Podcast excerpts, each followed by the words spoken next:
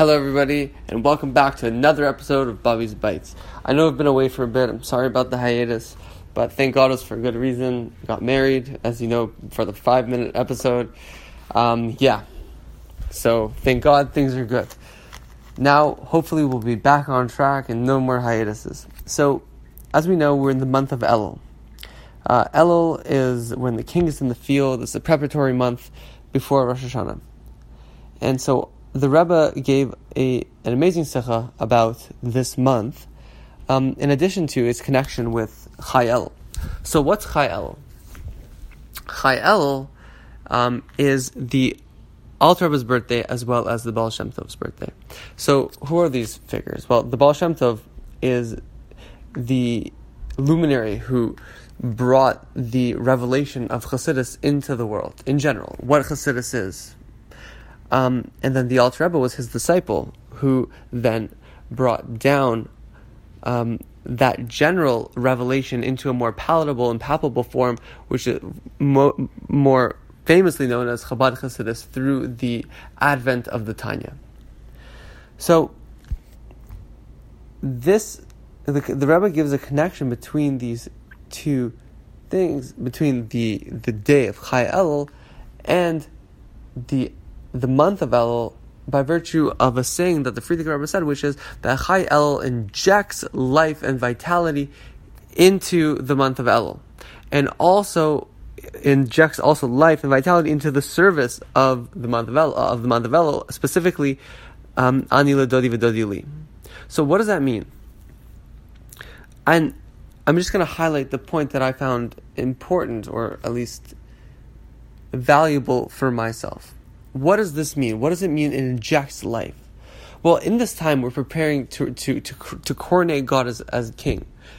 And the king is in the field. God is in the in the field. We we can speak to God. We, and not just that we can speak to God, but that by virtue of our regular affairs, you know, you go about your daily life. There's nothing that is out of the ordinary, other than the fact that we blow shofar every day, and then, you know, just before Rosh Hashanah, we'll start saying slichas.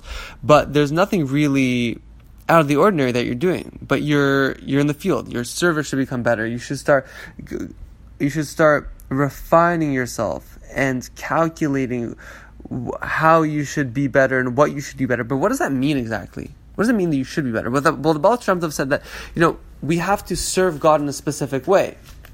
What does that, what does it mean, God in a specific way? With joy, with with fervor, with chayas, with life, right? That we should have faith, complete another faith in God, that everything is by divine providence. We should meditate upon godliness, right? And and we should instill this betachan in our lives, this faith in our lives. Well, that's all fine and dandy, right? That's great. That's an ideal level. That's how you that's how you must serve God. But then the question is, well, yeah, that's an ideal level, but I'm not there yet, right? Like, I'm still trying to figure out how to just pray without my mind thinking about, I don't know, what's for breakfast or what's for lunch or what I have to do for the day, and just trying to keep my, my head on track. You know, we're all at different levels. And that's where the Alter Rebbe came in. So the Alter Rebbe came in with this new idea. But what's a new idea? A new idea seems to be, in, at least the way the Rebbe defined it, seems to be an improbable idea. Something that's new cannot be. Why? Because the Torah, when the Torah was given to Moshe, everything was given at that time. So everything was given at that time, meaning, so the Torah that was given, as well as the logical mechanisms on which you deduce information and, and new ideas from, was also given. So therefore, at that time, the whole of it was given. So there's nothing new to, to create. It's like the impetus, the seminal point. Like when you learn, let's say, you, you learn a new game. Let's say it's the game of chess. You learn how to move in the game of chess. Theoretically speaking, you now have to know every single move that can possibly be in the game of chess. Yes, you haven't played them yet, but they still are in potentia there. So, similarly, it's not possible that there's some, that there should be something new in the... It, The, given from the Torah. There should not there should be a new idea, because everything was given to Moshe at that time. But then we also have a, a story about Moshe Rabbeinu, about how he saw Rabbi Akiva teaching the crowns, the, the meaning of the crowns uh, in in the actual written in the Torah, in the scroll, right? So some some, some letters have crowns and some letters don't. When when when it, the scribe writes the letters in the, in the actual Torah scroll. Um, and Moshe said, "What's he talking about over here? This is like I didn't I didn't get the memo." Um, and and God says that this is the same Torah that you taught. This is what this is yours, basically. So then, how can things be new? Well, the Rebbe says what's new is the person. What's new is what you have to offer. Yes, the ideas are not necessarily novel in the sense that they exist in potential. They're yet to be derived. And even if they are derived, they have been derived, but the way one thinks about them is different. The way each person thinks about something is different. The way we go about our daily life is different. So this novelty, this newness, is not necessarily in the concept itself, but in the soul, in the person, in the in in the one who brings it down, who thinks about it. And and and, it, and, and there's an obligation that not that we should just be consumers, but we should produce things. We shouldn't just consume information, consume Torah knowledge, but we have to add something to it. We have to bring out our own novelty, our own innovation. And this is what the what the Alter Rebbe, what the Alter Rebbe added. Why? Because it's not enough simply. It's not enough simply to just take in information, because you only understand information. You only understand if you can explain it to somebody else. And not only if you explain it to somebody else, yeah, you can just regurgitate what it was written, or with every single detail, even if it's necessary or not necessary. But how you understand it is by virtue of knowing a specific, like a succinct summary, an elevator pitch, thirty seconds. What does it mean? What are you What are you talking about here? That's when you know an idea. When you produce it into your own words, into your own idea.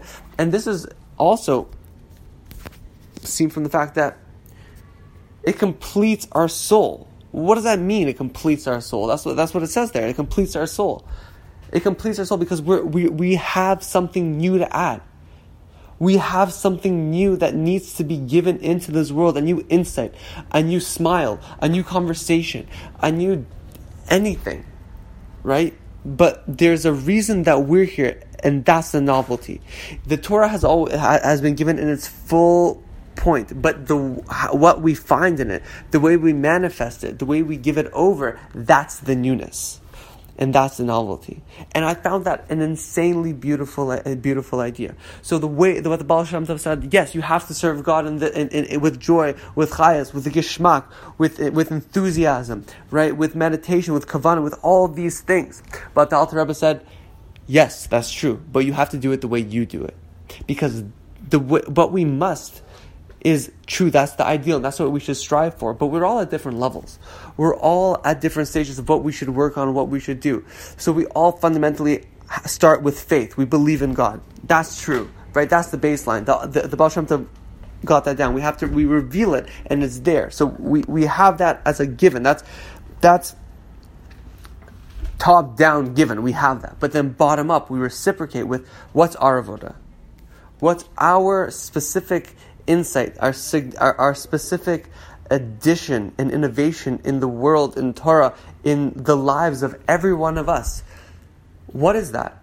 And and and when we tap into who we are on an existential level, knowing really, uh, really who we are, and allowing ourselves to actualize that pure power that is only given to us because God decided, you know, now is the time when you need to be in the world. So now is the time when something needs to be added into the world. So you have an obligation to add it. You have an obligation to insert your identity, your life into the world. And that's inserting it into the into the month of Elul.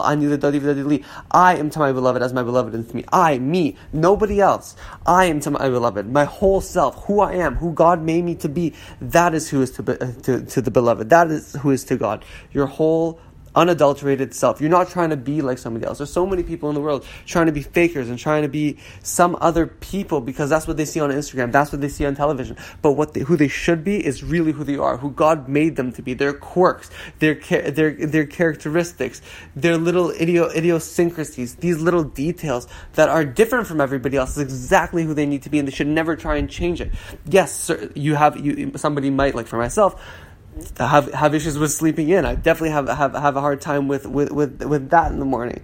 But there's things that we need to deal with to channel our to channel our ourselves so that we we add that vitality in, in, in, into life. And that's that's what's adding this this into the month of Elul, and also into the service of the month of Elul.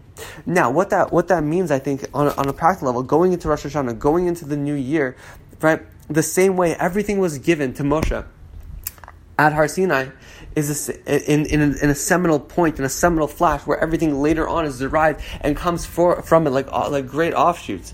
This same thing happens on Rosh Hashanah, in my opinion, where we work up to it, and what we, what our service is, our working up, our, our preparatory phase, is all lay, all brought up from ourselves, like like a like a present that lays in wait for us, that is slowly distributed throughout the year.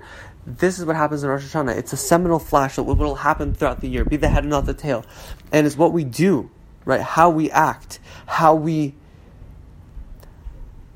find ourselves and our place in who we are. That is what we need to be doing.